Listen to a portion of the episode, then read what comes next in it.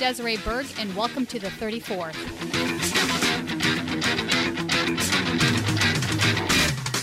Senator Sanders, Sanders, the first question to you. Mayor Bloomberg is pitching himself as a centrist who says he's best positioned to win in November.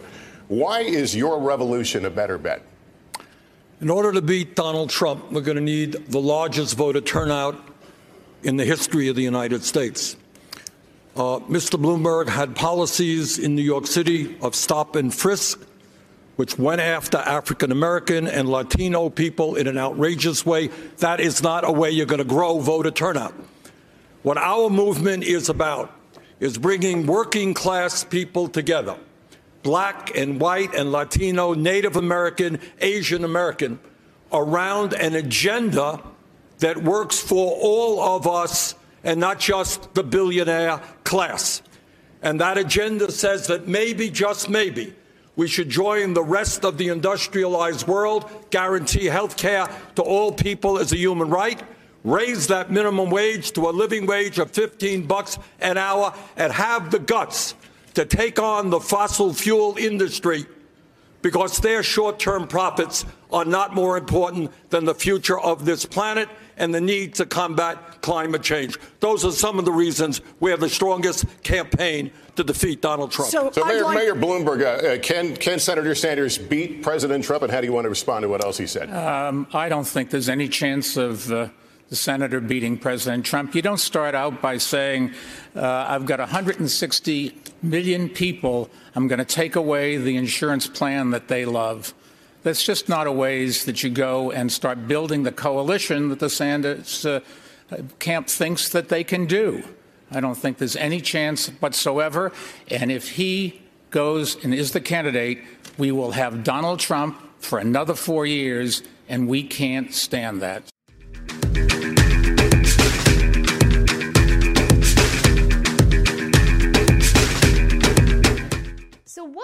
Exactly happened in the Bloomberg campaign? Today, we're speaking with two ex Bloomberg 2020 staffers, Victoria Stoner and Dale Porter. Welcome, Victoria and Dale.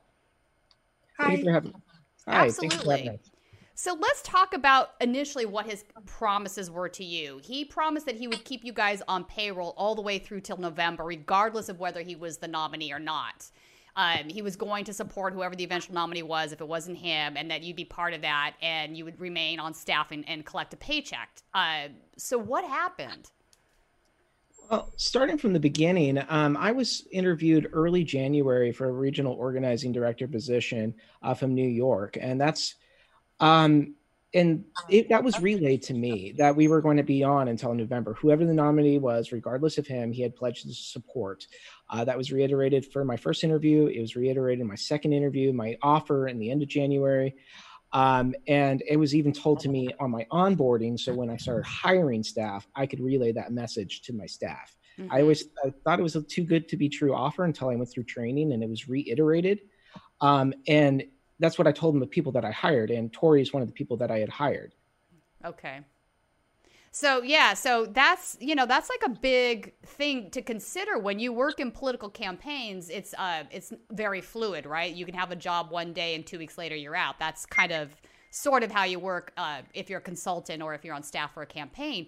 So for him to make that offer of guaranteed, I would imagine that's inducing somebody to take to take employment with his campaign versus somebody else's, where you might not have that security. It, absolutely, um, th- that was a major uh, consideration that I took. I left a stable job uh, to take this position. Uh, just because the high pay, uh, I could pay off my debts, get moving on. Um, it was, uh, uh, it's something that I love doing. It's something I went to school to do. Yeah. It's a passion project, and I was able to get a stable pay until November. Fantastic! That was I, I hopped right on board. Yeah. Uh, regardless of the nominee is, we needed our number one priority was getting Donald Trump out of office, and we all were on that bandwagon. Right. No, which makes sense. So then my understanding is that they further told you um, that you would be able to keep your laptop and iPhone, um, and that turned out to not be the case either. What happened there? It, uh, well, Tori, you, you, it affected you yeah. a little bit more than average. Yeah, so with the laptop and the phone, um, this is the first campaign I'd worked on where I had been offered that, but the standard is that it's kind of treated like a bonus. Yeah. Uh, and so when I was hearing from other people who worked in my region and who shared my office was, well, usually they let you keep the phone or the computer, and I was like, oh, okay. And on our, I think we had like a set of three calls where. Mm I don't think it was ever outright said, even when we were fired, that we were fired. It was right. very euphemistic uh, and brief. But the uh, the call where they were talking about the phones and the laptop said, "Well, you have the option to keep it, or you can donate it, or you can send it back." And I thought, well, I'm keeping it because I'm not going to work anymore. And they said, okay, right. just be mindful that if you do keep it, that you are going to have to pay the taxes next year. And I thought, great, bonus laptop. Yeah. Bonus phone. Sounds good. And uh, then I took a look at my last paycheck and they had taken it out and they'd also taken out the taxes on it at the same time. So it was like, oh, okay. uh, I guess this is just what you're doing without telling us. So the yeah. option could have been that they could have charged you the taxes on your W two or what have you, and instead they charged you the the market. They deducted the market cost of those two items plus the taxes. Yeah, they added the the uh, market value of the both the tech as additional income on our paychecks and then they took it out as uh, federal tax withholding. So it just it put you in a different bracket. It just hit us hard. Um, I got hit about seven hundred, almost seven hundred dollars. Um, some people got hit four hundred. Some some uh, got hit for a thousand. It was just depending on the tech they had. Uh, and also, I, I, wish I had. I'd have to dig for it, but they some of the correspondence was they labeled this as a severance package. So it was as a severance, not not necessarily a bonus. It was, hey, wow. here's separating. Here you go. Here's your gift from the campaign. By the way, you got to pay for it.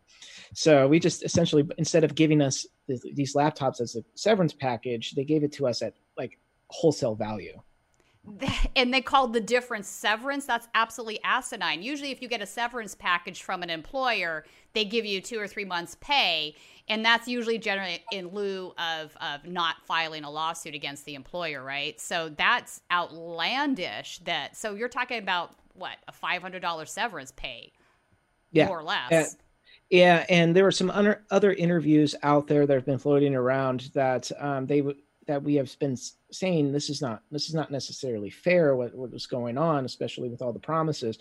And uh, the response is well this is unprecedented for no other campaign has been doing this.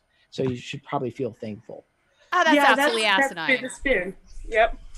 That, that's been the response. You could kind of tell I guess sometimes by the way that people talk, what they're anticipating you're going to say. Yeah. And they're saying, well, we paid you more than anybody else. Like, yeah, and you also promised that you would pay us through November, no matter who the nominee was, at, for me, because I was a field organizer, at $6,000 a month. But even then, if you do the math on that, um, field organizers get paid usually about it depends, but about three. But often yeah. they pull 14 hour days. So right. most field organizers should have been getting paid what we were getting paid to begin with. 100%. Yeah, that's so not. Just, a, that's not super high pay in the in the world. Uh, so the idea that they're saying that it is, I mean, here in Los Angeles, that would be average what you would need to make just to make a basic rental apartment and food. Like this is not extraordinary amount of money, you know. But this is how far the country shifted, right? The fact that that this is the plutonomy, so to speak, is able to say these things. Like, be thankful that we even gave you this basic thing is kind of ludicrous. Um, I wanted to ask you specifically about a phone call that occurred on March 20th with his campaign. This is the the call that you guys were told that you were going to be laid off. What, you were both on that call, I'm assuming, and if so, walk me through that, how that went. Well, yes, um, we were. I think Tori, you were on that call too.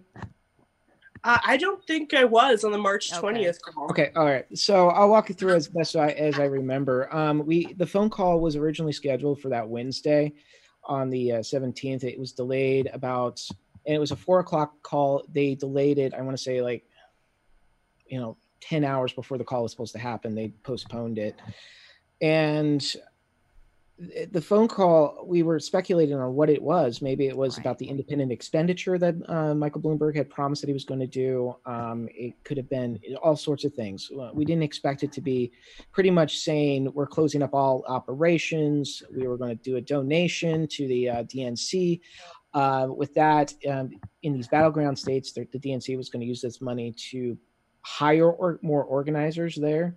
Uh, you have the opportunity to apply for the DNC to get one of those uh, field organizer positions. Um, it's not guaranteed because they're not hiring. Um, the Bloomberg campaign is not hiring you. It's they are doing their own hiring processes. Um, just here's a website, pay for it. You have insurance at the end of the month. Goodbye. Uh, the end of the uh, the end of the uh, phone call was just some lady from HR just reading from a script, and it just no questions, no nothing. They just and terminated the phone call Wow. right after. Wow, that's crazy. So, one of the things that I find particularly, two things actually that I find kind of egregious about the situation is so the Bloomberg campaign then gave a donation to the DNC of $18 million, which is money that could have been used to pay you folks if he had uh, stayed true to his obligations, his commitments. And the second thing is if so if, if Bloomberg is still in the race, I completely agree that this is a battleground state, right? Because he's he's in a primary, he's he's fighting to win that primary, so that's that's that is absolutely a battleground, right?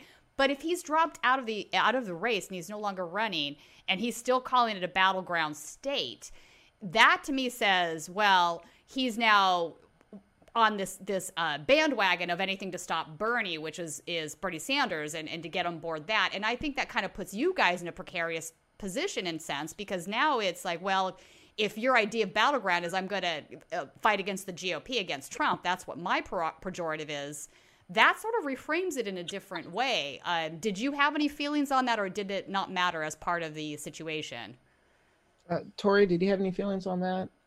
honestly um i'm i'm a huge bernie sanders supporter so um it was the like the whole campaign was a lot of feelings but Yeah, the a lot of people at doors honestly told me the same thing you're saying and at first i thought oh nobody would do that. I you know which i guess is doesn't make me sound all that smart but i was like well why would he do all this just to do that? And there's Yeah. a lot of people at the door who said well it looks like everyone's going to drop out and then support biden and it looks like uh, bloomberg is spending all of this money to try to um, shore up support for moderates, and it looks like everyone's going to drop out, fall in line behind Biden, and they're doing it to undermine Sanders. I was like, well, no, he said he would keep paying me through November, no matter right. who won. So if that included Bernie, Sanders, that could include Bernie Sanders. Why would he do that? And then Right. as I've talked to more and more people at doors, they kept repeating the same thing to me, and I thought, oh, I really hope that's not true. Right. I mean, it, it seems like uh, uh, it seems like that's the consensus, and if that was his plan, it seems like he did a great job. Yeah. If, if that was the plan, it was never really said on our level. It was- yeah, never no. communicated. But um, I the, actions do speak. Um, uh, um, it, it would make sense if that's what the, was happening, but um, that was never communicated to us. Okay. Our number one priority was to make sure that um, we would defeat Donald Trump.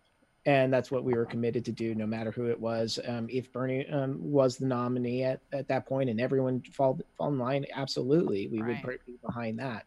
But um, that's that was the message that uh, HQ had told us. And Right. Eh, but it seems like uh, everything to do with the H what HQ has done has always been double talk and kind of going back on their word. Yeah, no, I mean, you know, so the DNC in and of itself, I've covered the DNC for several years now. I mean, there's a lot of lobbyists that are, are DNC members, and a lot of the at large members are also lobbyists. And many of them have publicly stated that their main goal is to defeat Bernie Sanders. And, you know, the reason I think there's sort of a, a proxy battle that's going on inside the Democratic Party between these two factions. You know, a big chunk of, of the neoliberals, the corporate Democrats, they have you know they have they're trying to serve two masters at the same time right? They're saying that they're the party for the working class individuals but they're also getting their paychecks by um, from from lobbying for corporations that want to sort of like be able to sell the Democrats on uh, the voting population of the Democrats to to specify on this idea that that maybe fracking's okay or whatever their situation or issue is, right? It's a way clean of, of coal or what have you. Yeah, messaging to to folks that and it sort of is like against what the party platform is in a way, but but they're they're still kind of trying to do that. So I think this is just one more example of that. And I don't, you know, it doesn't mean that you're clueless or, or trusting or naive. It's just that that stuff has been so hidden for so long. And I think, um, I think 2016 we started to see it, right? But I think 2020 it's really kind of blown open, right? And it's really clear that that's the intention because they're not even trying to hide it at this point. So I think that's just really unfortunate. Um, so now there are two lawsuits that are going through against the Bloomberg campaign, two class action lawsuits. The first one, which is I think coming out of Florida, uh, has to do with overtime, unpaid overtime. And yes. then the second one has to do with uh, basically the campaign promise that you would be on payroll to November. Are you members of both of those class actions, and what are your feelings on that? Um, I'm personally a member on the one um, about the promise to pay. Um, I, I, be- I, believe the Florida one um, also includes that, but I, I can't. Okay. I, I, don't remember off the top of my head. Uh, but ours does not include the paid overtime. Okay. Um, but uh, both of them have to be addressed within 60 days after filing. Um, ours was filed, I believe, March 23rd, and in response. Uh, let me backtrack on that. Um, um, they as soon as it was filed, I want to say about three days later after that, um, the, uh, the, Bloomberg campaign um, immediately put together a fund to pay our Cobra coverage for the month of April uh, okay. because there's been a lot of negative press around that. Um, yeah. So at least we have that coverage till the end of this month. Um, we are represented from a per- firm in I want to say they're based out of New York City. Mm-hmm. Uh, they have got they've they have a track record of of uh, um, winning causes, uh, especially when it comes to workers' rights and environmental issues. They're very, very um, good on that. They've won. Uh, they're very. They approached us, and they're very confident that um, they will bring this to a national attention, and we'll get. Um, we will win. Justice will be served. Yeah. And it needs to be. Um, do you know the details of the overtime situation? Is it that the field organizers were working more than 40 hours a week and they were still on salary or what what do you know what the details of that are, is? Uh, well, I, I can speak on what we did out here in uh, Washington. Uh, we were instructed that we were we just were on such a small time frame um, that we were not allowed to have days off. Oh, um, that we were we worked um, 12 hour 15 hour days especially when it came out to get out the vote efforts uh, before super tuesday we um, and uh, sometimes we clocked in at you know uh, I, there was a couple days that I was at 84 hour weeks. Wow. Uh, okay. Uh, so it was it was ridiculous on what we had to go through. Um, there were some management uh, around the country, um, not in at luckily not in our office, that um, management would tell tell them that um, staffers didn't have enough time to go do grocery shopping or laundry wow. because uh, we just you had to go. You just yeah. had one step go and um, I, I, believe that that's one of the things that they're covering in this uh, paid overtime. Um, uh, yeah, I'm not sure too about um, the precedent on that, but that's kind of another uh, unfortunate um, common theme in a lot of campaign work. Yeah. But I also think that kind of what I was getting at earlier about how just because it happens a lot doesn't mean it's okay. Yeah, you know, like I feel exactly. like this has been coming for a long time. Campaign exactly. workers just have deserved to be able to do their laundry since before now, you know? Right. like yeah. Right. And that was one of the things that we also tried to do on this campaign was to unionize. Yes. Uh, that uh, there was a lot of. Um, I think we were one of the only campaigns that just they we weren't unionized. The we were only. given the option to do so wow. in an email toward the end, saying that we were invited to uh, to organize. But um, by the time we actually got traction on that, we got laid off. Yeah, so it was a non-issue. Yeah, you know, it's amazing to me that um, the Democratic Party, which is you know pro working class, pro union, a lot of DNC members represent labor groups. It's amazing to me how it's taken so long for these campaign staffs to get unionized. It's something that they've seemed to sort of fight against, um, which is a bit hypocritical. So, what was it while you were employed by Bloomberg? Uh, what was it like as far as it being worker friendly beyond that? What would you consider it to be uh, an anti worker friendly sort of environment across the board then? Uh, I can only speak at being at the bottom rung of it. Um, it very much had a bootstraps kind of attitude, okay. like thank you for the opportunity kind of situation. Okay. Mm-hmm. So there was there was the the idea that anybody might possibly identify themselves as a worker, but not just you know a latent boss babe in the making was not necessarily encouraged. Like okay. there was, they're very big um, sales energy. Ah, no, I got you. Okay, that makes sense. So now, you know, the other part of this that I think is really egregious and upsetting is we're we're now facing the coronavirus pandemic, and this is serious. And to let your staff off when we don't have Medicare for all and your in health care, your health insurance is attached to your job, you can't afford to pay Cobra if you have no pay coming in. Cobra's really expensive. So I just find it so cold hearted that they would choose to do this, not only after making a promise, but to do it in the face of a pandemic where you're probably, um, or pe- either you or members of your family might have to face a serious illness and not be able to pay for it. I, I was did they bring any of that up? Did anyone say you know anything about COVID nineteen or anything? No, not in the last um, that final phone call. They did. They didn't even bring it up, and I think it had something to do with what was going on with um, the New York office.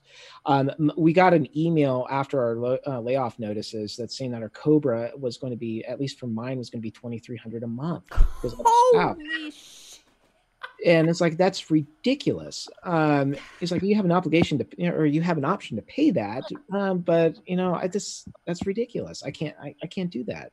Nobody uh, i have that. a wife who is on um she's she has illness uh, chronic illness. So i mean i can't i had to figure out something to do with that um, and I, sac- I, I mean, like I said before, I left a job, a stable job that had good insurance to take a job which I thought had good insurance. Yeah. And was stable. So, I mean, now we're, we're in a very bad situation. My unemployment compensation has to go back um, 18 months. And because I, when I was a student finishing my master's program, I didn't oh. have much in the way of an income. My, yeah. I went from making in the Bloomberg bucks, as they were saying, calling it, to making about $800, $900 a month on unemployment here, and it's just I I we I actually just got off the phone call with uh, unemployment after a two um, this morning after a two week wait to get back. And i understand the capacity is very it, it, the demand to talk to people and try to get things straightened up are very high here in washington and around the country. But um, it was a, a conversation that just went sorry. Um, we have nothing we have no idea how to help you so um, these are the type of complaints that all our staffers here in, in, on the ex staffers on the Bloomberg campaign they're all facing it. Yeah, for me too. I was doing um, well. I'm still finishing up online, um, like a certification at community college, but I was a gig worker. So for me, like filing for unemployment, well now washington has one for gig workers which is great. It's opening up in a week or two. Okay. but for me the, the question was always okay they're saying through november but everyone around me was cautioning me saying well no you can do this but then you'll have cobra for a month. And i said well it's the most expensive insurance plan. Cobra for a month how much is that going to be? So even when i was still like thinking trying to think strategically when i was getting all these signs that may not last that long i realized i couldn't pay for it. But the kicker with that is that i applied like the day before the internal cutoff to get health insurance yeah. which ended up being halfway through the one month i was working. And when i went to go ask them about opting into cobra they said i never enrolled. Oh you're kidding me and I said, I did enroll. I did it before the last day. I did it before the deadline. And they said, we can't retroactively enroll you. so even if I wanted to spend more than my last paycheck on my Cobra, that's not an option. So we're definitely, I'm definitely looking at Medicaid. No, this is insane. I mean, I just can't wrap my head around this. So Cobra, if your payment's twenty three hundred dollars a month, unemployment, I think what the max is sixteen hundred a month. That's the max and you're still supposed to pay rent. You're supposed buy food. How? Yeah. How uh, how is this even a conversation? I don't understand what it's so. I, I can't even find the words. I'm so irritated by this. this is very bad. So, and and what kills me is this is a guy that has what sixty billion dollars. He's one of the wealthiest individuals in the United States, yeah. and again, they gave that $18 million to the DNC, and they could have used that money to take care of you guys in a pandemic and just, you know, fulfill their obligations and their promises. This is really unfortunate. I just, it's a very dark place, I think, uh, that we're at. And I want to know why the Democratic Party is okay with this stuff because it's very hypocritical to what our values are. You know what I'm saying? Yeah, exactly. And this is the kind of the answers that we want the DNC to, you know, uh, face and to bring up. It's just what is going on? What is their response to yeah. um, these 2,000 staffers who are um, SOL? It just we don't know. So has the DNC, has Tom Perez, has anybody made any public statements about the, this that I'm unaware of, or addressed any of it in any capacity whatsoever? Not that I'm aware of. If they have, um, it hasn't hit the news. So I, yeah. I check. It's one of my first things I do in the morning is I, I wake up and I Google Mike Bloomberg to just see if there's been another news story on what is going on with that. Every once in a while, you'll see something from his philanthropy um, where he says that he's donated to COVID 19, but um, which, and then it's also has like four or five stories about staffers about what they're what they're going through. So, yeah. I mean, I mean, Dale, in the very least, it seems to me, if, if he is making philanthropy donations, he, it, he could create some sort of a, a, slush fund for you guys to be able to pay for your Cobra bills with, or something, or even if it's an ACA plan that you buy on the exchange, something like this. But he's choosing not to do that.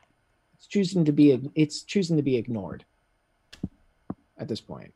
And yeah. yeah so, what are next steps with the uh, lawsuit? Where you have court dates set up now, or are you just waiting to hear back? What, what's where's that at?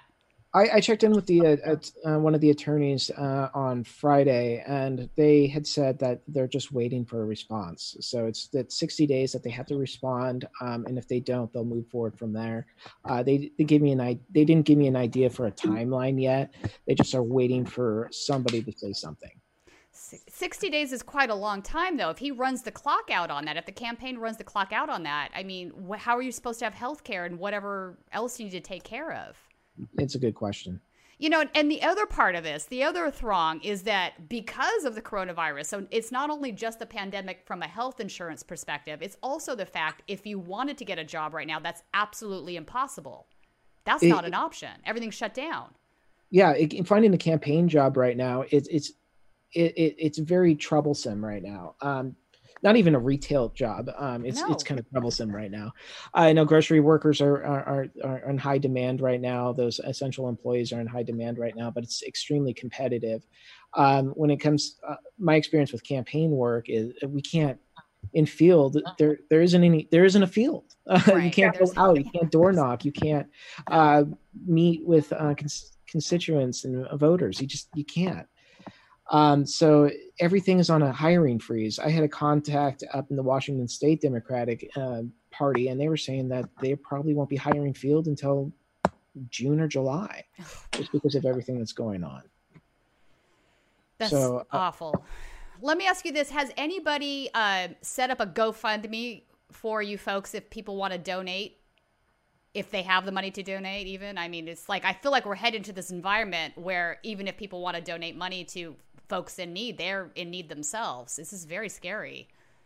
Uh, I haven't looked. Um, I wouldn't be surprised if something exists. Um, Toria, do you know anything? No, I'm not aware of any kind of like relief efforts specifically um, for our campaign. I haven't heard anything like that. Hmm. Might be something you guys want to look into. I mean, even if folks have like five or six bucks to contribute, the the I mean, because y- you are really in a dark place at this point. I mean, I get that a lot of other people are too, which is unfortunate. Uh, but I don't know. There needs to be a reckoning in the country. I almost feel like it's interesting to me that it took a virus to kind of really make clear for the American public how badly the plutonomy has been extracting wealth from us for so many decades. And we're at this place where we're realizing, wow, I can't afford health care. I can't afford my rent uh, my job situation is so precarious that if I lose it and I'm not giving any severance and there's no guarantee on severance, I can't even make my rent payment with my unemployment insurance. It's just simply not enough. So, do you think for these reasons, uh, are we are we at a, a point in time where reality actually is going to change because of this? Meaning that the American public is more apt to fight for things like Medicare for all, uh, maybe a universal basic income of some sort, but to really sort of face these challenges and push for policy changes that will just completely change the the environment in the country permanently. What are your thoughts on that? Well, I, I don't. Oh, sorry. I don't know if we will, but I think the flip side of that is that a lot of people are seeing we can like they are put doing rent freezes. Our state is instituting like all kinds of extra measures to hire on new people for the employment security department to take calls from dale and me. Yeah. And there is a huge surge in people hiring for like emergency service workers because like at the very bottom, like I know there's like not to try and be too Pollyanna about it. There are still people who are doing worse than me right now. Yeah. There's an explosion of need for people to help redirect like homeless people for resources. So yeah. even though it's because of horrific reasons, there's a huge surge in like bolstering our horrible social safety net that we have in the US. So I think people seeing it actually happen could help a lot of people who were on the fence but receptive thinking oh we can't do that because it would mess up the economy. But in an emergency yeah. what qualifies as an emergency for everyone else when a lot of other people have already been experiencing emergencies they can do it. Yeah. They can they can reduce rent. They can just cut people a check. They do have the money. I think seeing that it's possible is incredibly positive and I yeah. honestly, that's one of the things that gives me the most amount of hope, like seeing record numbers of like organizations unionizing, like fast food workers, yeah. and seeing all of these like new projects that we could have been doing this whole time, that a lot of people knew we could have been doing this whole time. I think, I mean, I don't want to say it's the, like it's like a consequence of this happening that is the only way this good could come out of it. But I am really hopeful seeing that what I knew was true we could have been doing it this whole time. Yeah. And we're just doing it now. Yeah, and, and I agree. It just it may not be this time around, um, it, it, but it is a wake up call. Yeah, that these these these pro these reforms are possible. They, that we can have a uh, larger safety social safety net, mm-hmm. and we should invest into it. Make sure that if something like this ever happens again, knock on wood, uh, that we are prepared, and, or even not even just like this, but in everyday life um, that we are able to protect our most vulnerable. Right. Um, and so, silver linings, uh, they'll they'll be. It's there. Promise is there. Yeah, I think so too, in a way. Uh, you know, because it, you know, for so long we've been told that there's no money to fund these programs, but then mm-hmm. time and time again we see that they're able to fund bank bailouts, corporate bailouts and in this particular last emergency bill, this was a giant handout to the wealthy and the corporations. They were the main receivers of, of aid, not the American public. The $1,200 check that you're going to get, $1,200 is nothing. I can't pay my mortgage on that. Yeah, let's just call it what it is. It's a landlord bailout. Yes. Uh, it's not really a standout. It's that's yep. that's what it is. Um, I agree. No, I agree. So, you know, interestingly enough, I got an email from my mortgage holders, uh, Wells Fargo. This is a prime example. I got an email from them that they are willing to suspend my payment, my mortgage payment for three months. Now, if I was a landlord, I'm not, but if I was, I could easily take that deal, not pay my mortgage for three months, but still force my tenants to pay rent because yep. there's nothing preventing me from doing that. That is seriously jacked up yeah, I don't think there's any difference between people who do that and people who try to buy up emergency supplies and resell them on eBay for four times the amount. Right. Like it's the same same cloth. They're hmm. they're from the same cloth. Yeah. 100% agree. So, are there any aspects of the situation that we haven't discussed that you think are important? Tori, can you think of anything? I think um, you covered it, but I think okay. the promise of employment through November was so pervasive and constant yeah. that I think it's really shady. They're pretending that it never happened or that an at will employment contract could somehow supersede the fact that we got almost daily reassurance that we Right. were getting a sweetheart deal. And a lot of us did put our lives on hold for it. I have to retake like a paralegal class because I'm not finishing, I didn't finish up on time. Um, a lot of people left full time jobs. Right. And I'm lucky that I'm don't have any dependents and I don't have any mortgage payments that I need to worry about. So for me, you know, temporary unemployment isn't the worst thing in the world. That's because I don't have that many people depending on me. Right. Yeah, But if a you have lot a of- family, yeah Yeah. if you have family it, it's uh, extremely uh, bothersome for for them um, there are some people who um, took leaves of absences from their career to take this position Right. because of the promise for it. And because they're on a leave of absence because of the pandemic they can't go back. So even after that so i mean they have a job that's there that's un, uh, unreachable. Um, then there's people who um, oh i just had it. I was just going to bring it up but i don't remember what it was. I am so sorry. That's all right. um, uh, but Uh, Tori's right. There's a lot of people who just um, who put their lives on hold, and it for this promise. And if um, if we were given an offer to work for the um, like, if he said, "Hey, look, here's a job, um, work for the DNC. Here's the pledge that I was going to give you. Go out and do good." I think we would all jump on that in a heartbeat. Yeah. Uh, so not that, that we just want him to pay us out. That's not what we want. We want to be we want to defeat Donald Trump in, in November. I don't care who.